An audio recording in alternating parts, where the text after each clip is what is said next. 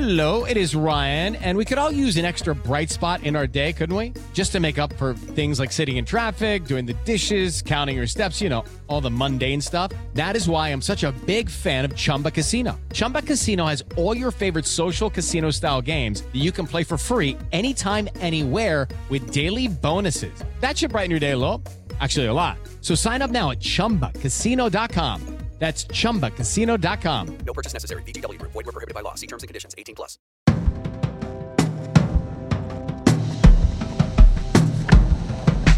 Welcome to Screen Talk, IndieWire's weekly movie podcast. I'm Eric Kohn, the executive editor and chief critic, joined as always by Anne Thompson, our editor at large. And yes, as always, because in spite of the weird sci fi thriller that we're living through right now, there's still a lot to talk about in the movie world, lots of things happening in the industry, films we've been watching, TV things we've been watching, and of course, this new world that we're living in, however long we have to live in it. How are you holding up on your end, Anne? I'm good. I really can't complain. Um, I'm used to working at home um, more than most, and uh, you know the news just keeps coming. Um, there's there's a lot of breaking stuff, a lot to get into, and we're going to cover a lot today. Today, this morning, first thing. Uh, head of Universal Studios, uh, Jeff Shell uh, tested positive. Um, this is uh, sad news. Uh, I hope everybody at your end, um, all your friends and family, are, are doing okay, Eric. As far as I can tell, I mean, it's obviously it's a scary time, but I've been living in this headspace for a while. I mean, Seattle was sort of an epicenter before New York's real sort of explosion of cases, and my parents live there, so I'm sort of used to this dichotomy between uh, the experiences on the ground and the news media. So a lot of people have been asking me, "Are you okay? Is everything okay there?" I mean, look, things are not okay in New York as much as Governor Cuomo has been, I think, doing a good job of messaging confidence. We are uh, in desperate need of, of more ventilators and uh, hospital space. However, I'm okay, and uh, I'm working harder than ever and getting through each day, trying to keep tabs on everything that's happening in, both in the big picture of the industry and on the smaller scale of the independent film community. And I have to say, I mean, it's been promising in the sense that I feel like there really is now something that's starting to solidify about finding a way forward. So let's talk about that a little bit, starting with movie theaters. When we spoke before, movie theaters had shut down and it was this real kind of unknown about what this portends for the future now it's still it's still that to some degree. Movie theaters are still closed, and we don't know what kind of a world they will reemerge in. But with this government bailout, it does seem like there is some hope on the horizon. What's your take on that whole situation now? Well, the theaters were really hurting and they were lobbying hard uh, to get help, to get some kind of bailout. And the big bailout that applies to everyone allows a certain kind of loan terms. It allows um, a lot of assistance for them to stay open and not go bankrupt, which is really what the risk was for several of, of the theater chains. And uh, so the, the uh, National Association of Theater Owners uh, put out a, a release, you know, cheering uh, because uh, the financial hardship that they were really facing. Remember that if the, the the big studios, the Hollywood companies, they have many ways to uh, adapt and and and experiment now and and play around with all the different. You know, they can go straight to DVD. They could go straight to you know premium cable. Uh, they can they can go to streaming. Uh, each of the studios has has adapted in a different way and and taken their films that are thrown out of theaters and put them up uh, so that consumers can get to them. But the but theaters have only the, yeah. one thing. They yeah, the multiplexes. As we, we we briefly touched on this last week, I mean, they weren't they are not thrilled with, for example, how quickly Universal just kind of jumped on the premium VOD wagon. No, they're very angry about that. Very angry because because that uh, that uh, Trolls World Tour uh, that's a that's a that is a new movie, a $90 million movie that could have gone uh, into theaters and if they had just been willing to wait. But, you know, they're going to get a loan guarantee fund of 454 billion uh, to cover fixed costs while normal revenue flow is interrupted. And they're going to get um, some uh, access to other loans from the Small Business Agency and some tax relief provisions um, and, and some credits so that they can hang on to some of their employees instead of laying them off, which some of the chains have already done, including Landmark and, and Alamo.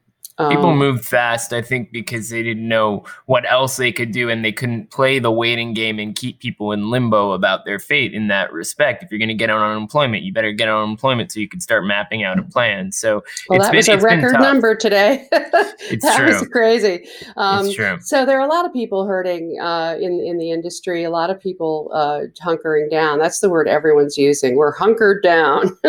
Yeah, Indeed it feels like are. we're we're all in fallout shelters. I mean, it, w- it wouldn't be that bad if we were stuck in a movie theater, say like a Metrograph type of place, because you'd always have something cool to watch. But unfortunately, we weren't able to strategize that way, so we're stuck at home and we have to experience things in other ways. I mean, I am really concerned about the art houses, which don't have the kind of infrastructure that a multiplex does, where it's more it's going to take more than a government bailout for these kinds of institutions to really survive all this stuff and and some of them may not be able to so there is a real sense of that that community needs to mobilize in a big way and I figure do out how love what what Kino did. Uh, I thought Yeah, that was Kino really Marquee. cool. Yeah. great idea and and they just and a lot of more. people came in. Yeah, there's a lot of theater, like 150 theaters are involved. It's wonderful. Well, it's a brilliant it's a brilliant idea to test. Of course, all the other distributors are looking at it too because they, they're testing something that that most theaters would not have wanted to do before. This idea of you know basically doing a revenue split on a VOD, but you can do it with theaters that might not even end up booking those films anyway. So it actually for Kino it allows them to have a wider reach, and for the theaters it allows them to explore a different approach to to programming that who knows maybe when we get out to the other side of this some aspect of that will remain intact so i I'm- That's I'm the really good side of this is that on Yeah. all sides there's a lot of experimentation, a lot of um, efficiencies. Uh, I love the idea that uh, if, if if you can get rid of a lot of the sort of inflated bullshit promotional kinds of things that people do and get the same results, um, maybe a lot of, of that will go away. And and people will learn, you know, how to do things in a different way. It's good. well you have to Um, explain what you mean by that i mean because people are going to wonder what does she mean by the bullshit marketing Oh, stuff the they, they can't do all the big live events. They can't do the big promotions. They can't spend the enormous amount of money, um, you know, on installations and parties and premieres and all that stuff. i that miss the parties i like the parties i mean that, You're that's a the thing I social do. guy, Eric. Well, I mean, that's the thing, though. I mean, one of the things that I think is, I mean, living in New York, which I think is, you know, on some nights rivals Paris as the movie going capital of the world, because we have such a great art house scene. Going to the movies is a very social event. A lot of times when you go out, you're also going to, you know, a premiere party or something like that, and you're seeing the community. And now we have to kind of work overtime to quote unquote see that community in other kinds of ways. And what I think will be in the favor of these theaters when things reopen is that people will want to go out, they will want to reconnect, and they'll need that social experience. The question is to as what soon as they extent? feel safe. That's the big Yeah. question: is Yeah. when will that be that it's really safe to go out to a theater again? And well, China um, has started reopening, and of course, the not grosses very encouraging numbers Yeah. there but they're just trying i mean they have like five provinces that that are recovering and and they're trying it we'll see we'll see how it i know everyone's looking at it very carefully to see how uh, it goes.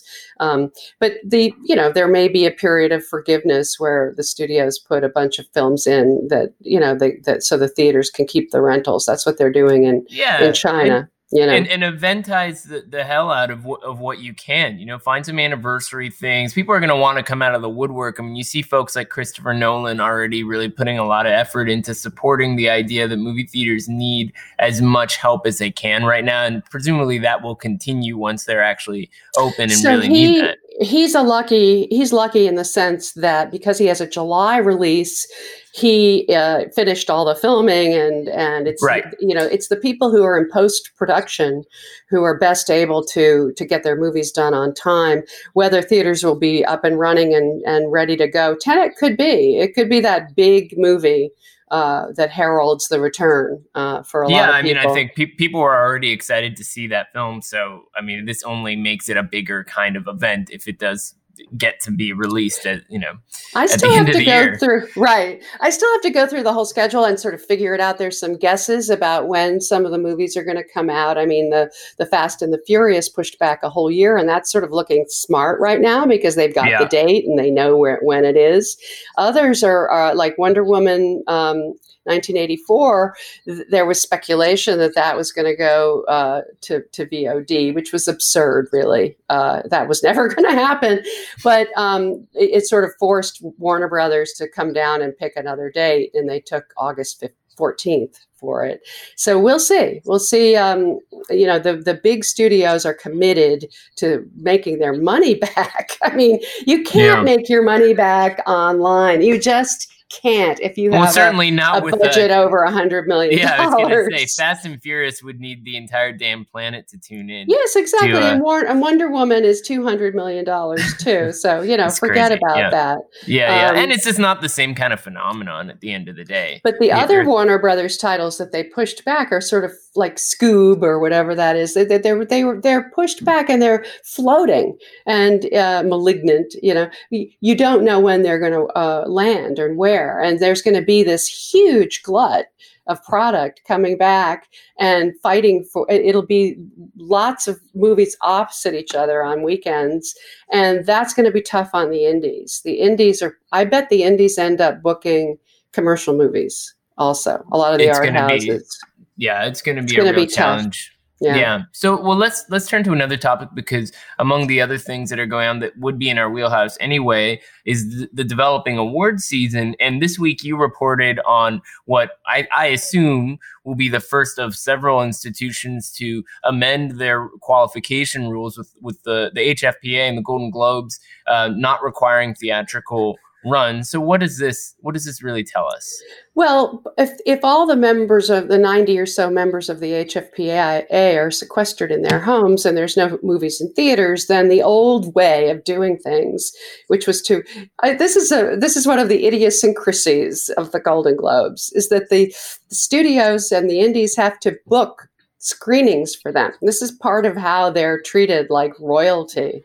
And you have the cast and you bring the stars in and they get their own press conferences and junkets eh, of their very own these 90 people and so all of that is is canceled for now until april 15th march 15th to april 15th so for the purposes of our argument march 15th is the day that every that everything sort of shut down.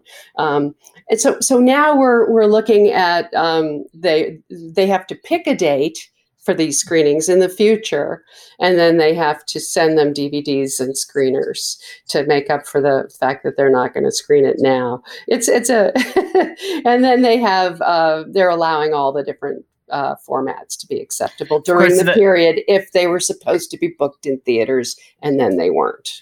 the irony obviously is that a lot of uh, HFPA members, like a lot of Academy members, would be watching films on screeners anyway.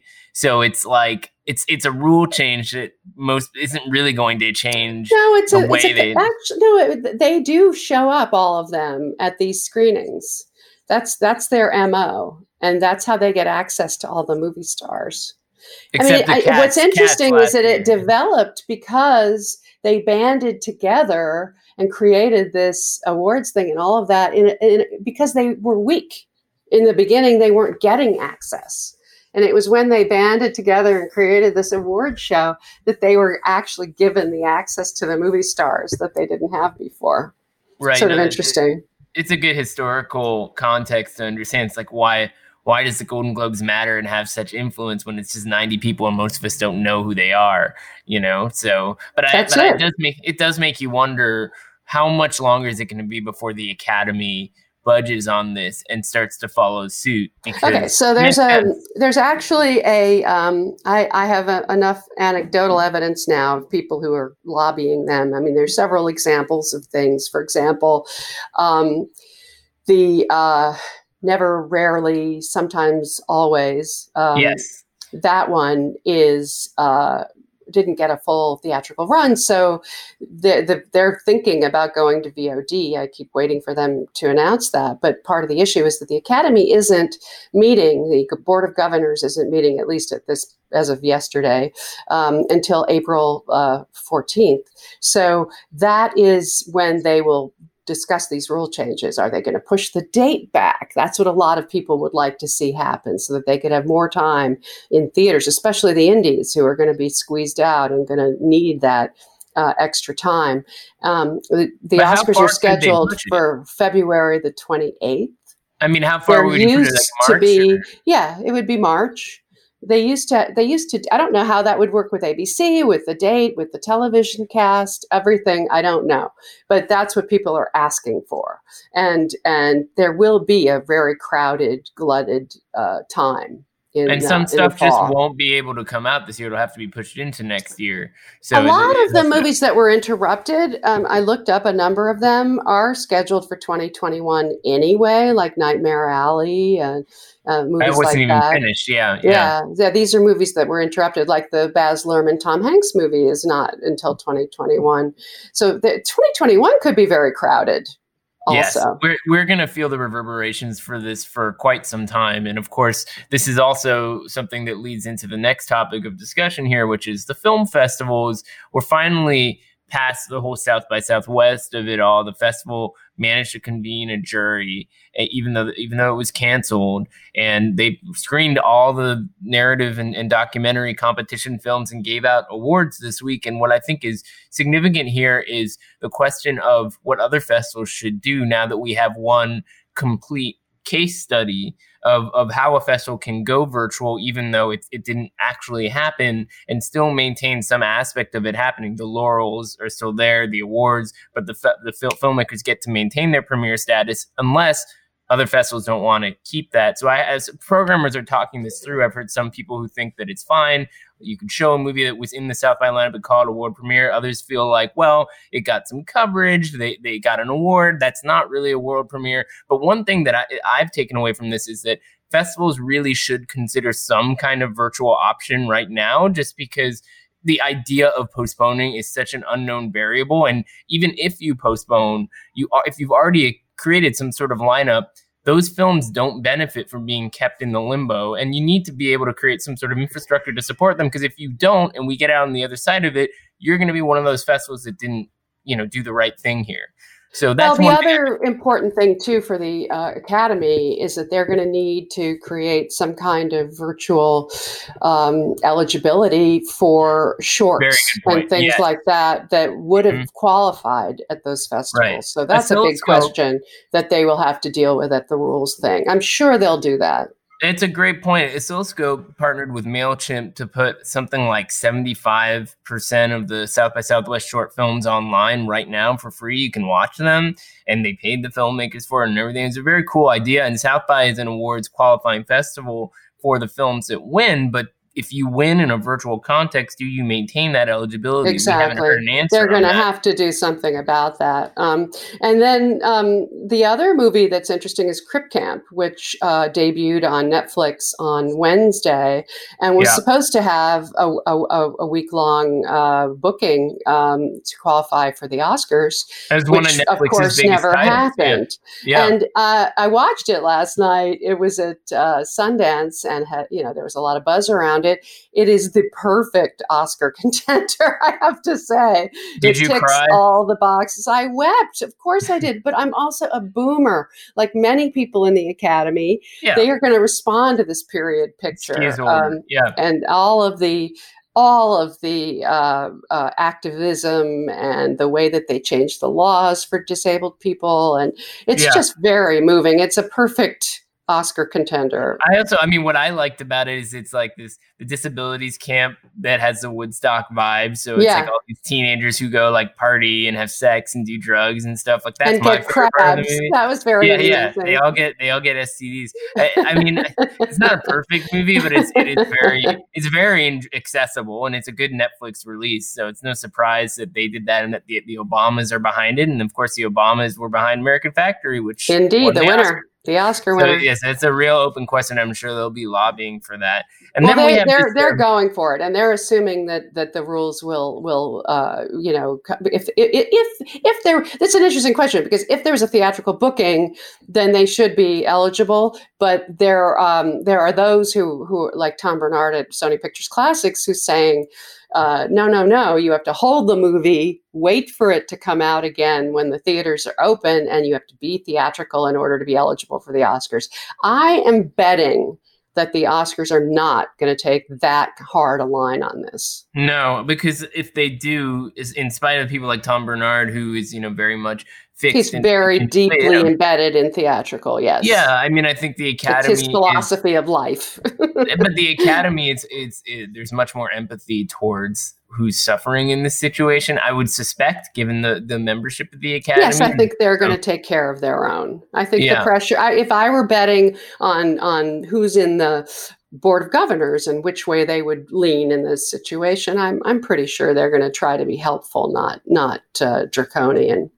So then the another thing that happened in the past week was the postponement of the Cannes Film Festival, which was this fascinating kind of an ongoing story since you know people were uh, Cannes is like an hour from the Italian border. The sense that Cannes was going to happen seemed so negligible that it was this it was this real um, bafflement from the industry that when the when they hadn't postponed for so long or said anything, and then when they did, they they did it in a way that which is what I suspected would happen that they would only do it if they could do it with a plan. And so their plan at the moment, what they're saying is late June, early July is when the I doubt that's going to happen either. I really. But- and, and the thing it. is, what what would be so strange about it is if the fall festivals remain intact, you have a very short window of time in between Cannes and like Telluride, Venice, Yeah, Toronto. I asked and- around about that a little bit, and a lot of people thought that that would be fine. They really didn't think it would have any negative impact on the fall festivals. Well, but the question is, what what what impact it has on Cannes? I mean, why go to Cannes if, if you can go to the fall festivals? It's You know, still, uh, for some people, it would still be the better play. Definitely. It's going to be a fascinating question, though. And then the Marché, which you know, last week I had spoken to Jerome, who runs the mar- the market at Cannes, who is making these plans to, if Cannes was canceled, uh, hold an, a virtual marketplace. But I've checked in with him, and what he told me most recently is, you know, the Marché follows the festival. So if the festival is happening in late June, the Marché is happening in late June. So whatever they were they were trying to do something with Cinando that I thought was very innovative. That's not currently in the cards because there is still this plan for the Cannes Film Festival to happen. So it, it is an open question of what happens to the Until they cancel, uh, this is what'll happen. They're going to cancel Cannes, and then the Marché could go forward as Then they can go described virtual. it. Yeah. Right.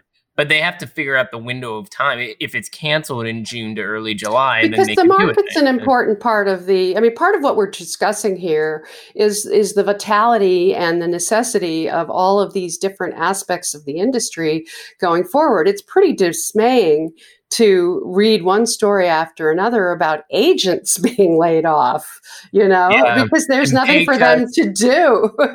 Nothing for them yeah. to sell nothing for them to to uh, so so these these debt ridden often agencies especially uh, William Morris Endeavor that one it's it's really tough uh, for yeah, them. I mean, I, they don't have, and they're not nimble enough to say pivot to a, a pure VOD kind of an ecosystem. You know, you got guys like John Sloss saying this is a great moment because everyone's at home and they want to consume content, so we can sell more content to, uh, you know, VOD platforms. But it's not something that a giant agency can just overnight transform into doing that kind of work and yeah but they're else. also dependent on things like sports you know and Right, events and books, yeah. concerts and all of that so it's not just the movies the movies are a small part of, of their business and i Yeah. guess i'm thinking i you know even before the pandemic the, if, if the, the studios are no longer as robust and and wealthy and and um, connected to uh, the, the world as they used to be. They did, they're not as important. They're not as big a slice of all the things that people do, and and that's one reason why the theaters are actually vulnerable too. And and it's it, it just strikes me that we may emerge from all of this uh, with a much different outlook on things. It's going to be a different picture in general. And and criticism is is going through an interesting change as well. Yes. So you picked up this story with Kenny Turan announced that he was leaving the L.A. Times, which is would be a big After story no matter what. almost what. 30 years, yeah. Amazing, yeah. That that's a big sort of end of an era kind of thing, no matter what's going on in the world. But what what I appreciated about how you approach the story is also talking to other newspaper critics about what they're doing now because while we exist in an online ecosystem and are very nimble and we can just we can pivot to covering VOD stuff and you know overnight we our, our strategy had sort of found its way. But if you're a rank and file critic who writes about new movies opening in theaters you do have to go through a kind of evolution right now to figure out what your job really is. So i found and that to they're be all fascinating. yeah no it was it was fun. It was fun to talk I mean, so joe morgenstern of the wall street journal and ty burr of the boston globe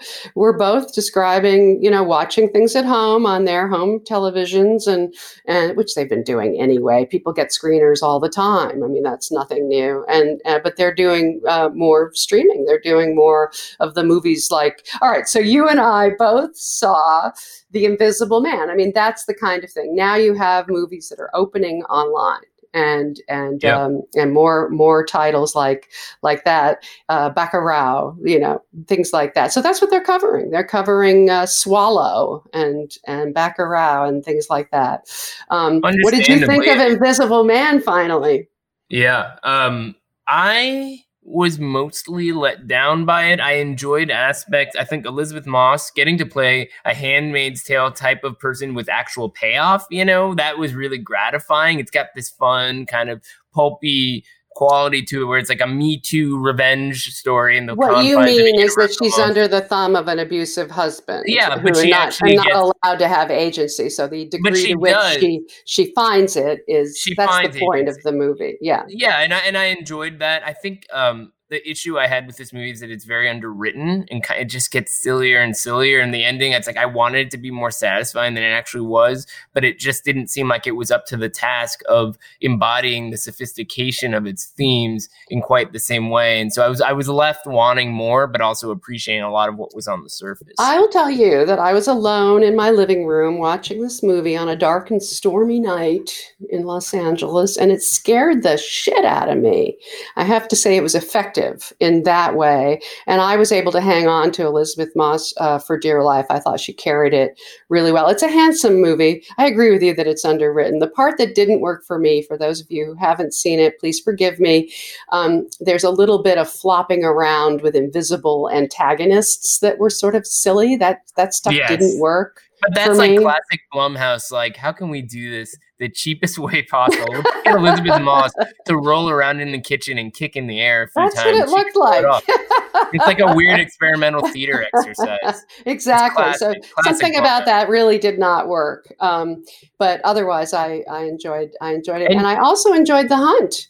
The yeah, the hunt fun, right? Uh, the hunt is really entertaining, and uh, this wonderful actress who I was not familiar with, Betty Gilpin, um, was a is a real Clint Eastwood figure who emerges from this group of people who are being hunted down as the one who might survive, and uh, and it, eventually she goes up against the real antagonist of the piece, um, who's played by Hilary Swank, who, thanks to Million Dollar Baby, has the chops to be a, a formidable action yeah. um, antagonist. Uh, You got to give props to Craig Zobel, the director, too. I mean, if you've seen his earlier films like Compliance, or Great World of Sound, you wouldn't know that he would have something like this in him. But he also directed some great stuff on Westworld, among other among other than The Leftovers, and and so that this was an opportunity to, to flex some some new kinds of muscles. And I think what's kind of cool about it is that it builds to this really rough, visceral showdown. It reminded me of that fist fight in They Live. You know, it's like Yeah. it goes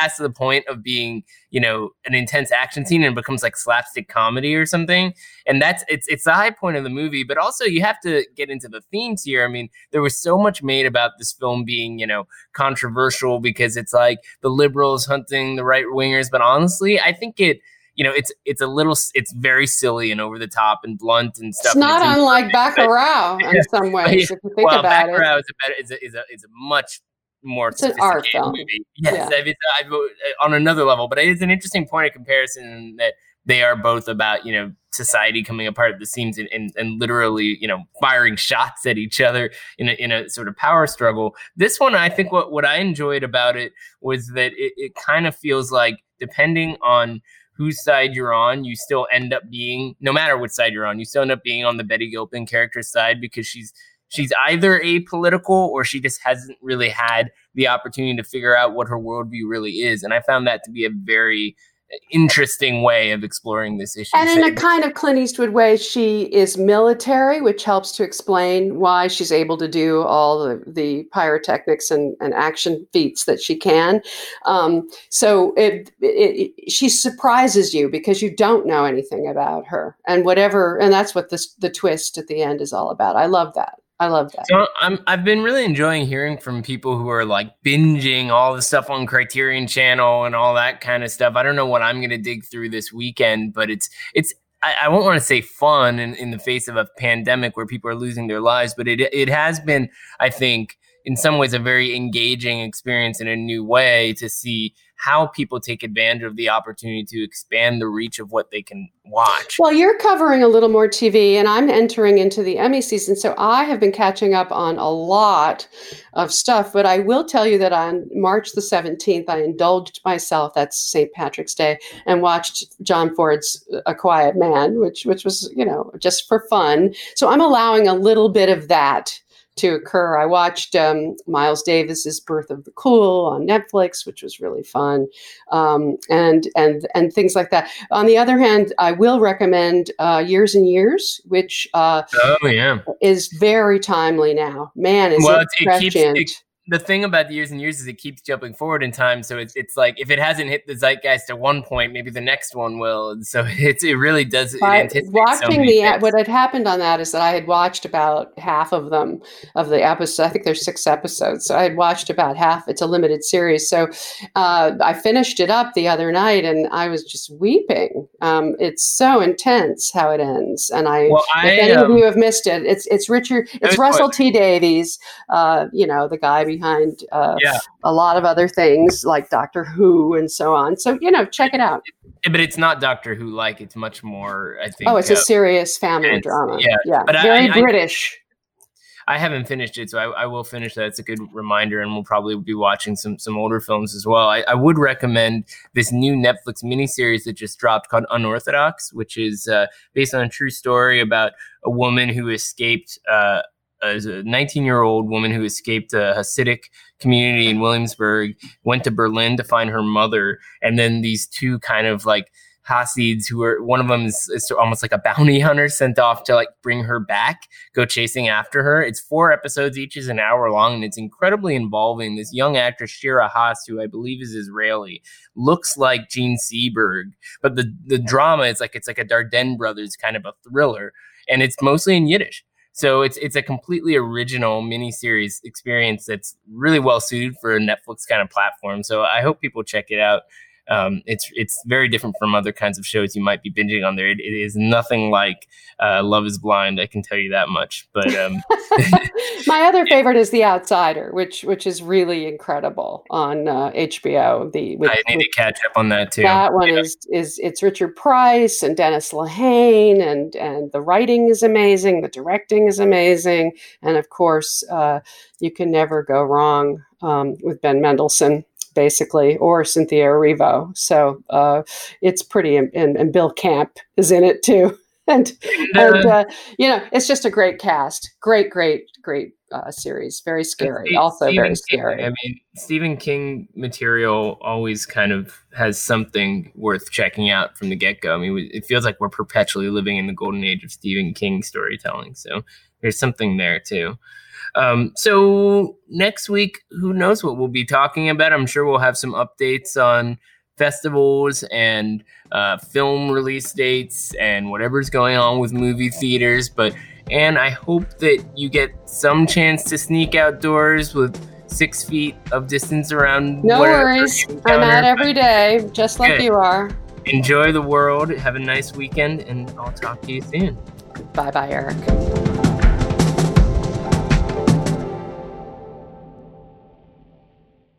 Hey guys, it is Ryan. I'm not sure if you know this about me, but I'm a bit of a fun fanatic when I can. I like to work, but I like fun too. It's a thing. And now the truth is out there. I can tell you about my favorite place to have fun Chumba Casino. They have hundreds of social casino style games to choose from, with new games released each week. You can play for free anytime, anywhere. And each day brings a new chance to collect daily bonuses. So join me in the fun. Sign up now at chumbacasino.com. No purchase necessary. Group. Void were prohibited by law. See terms and conditions. 18 plus.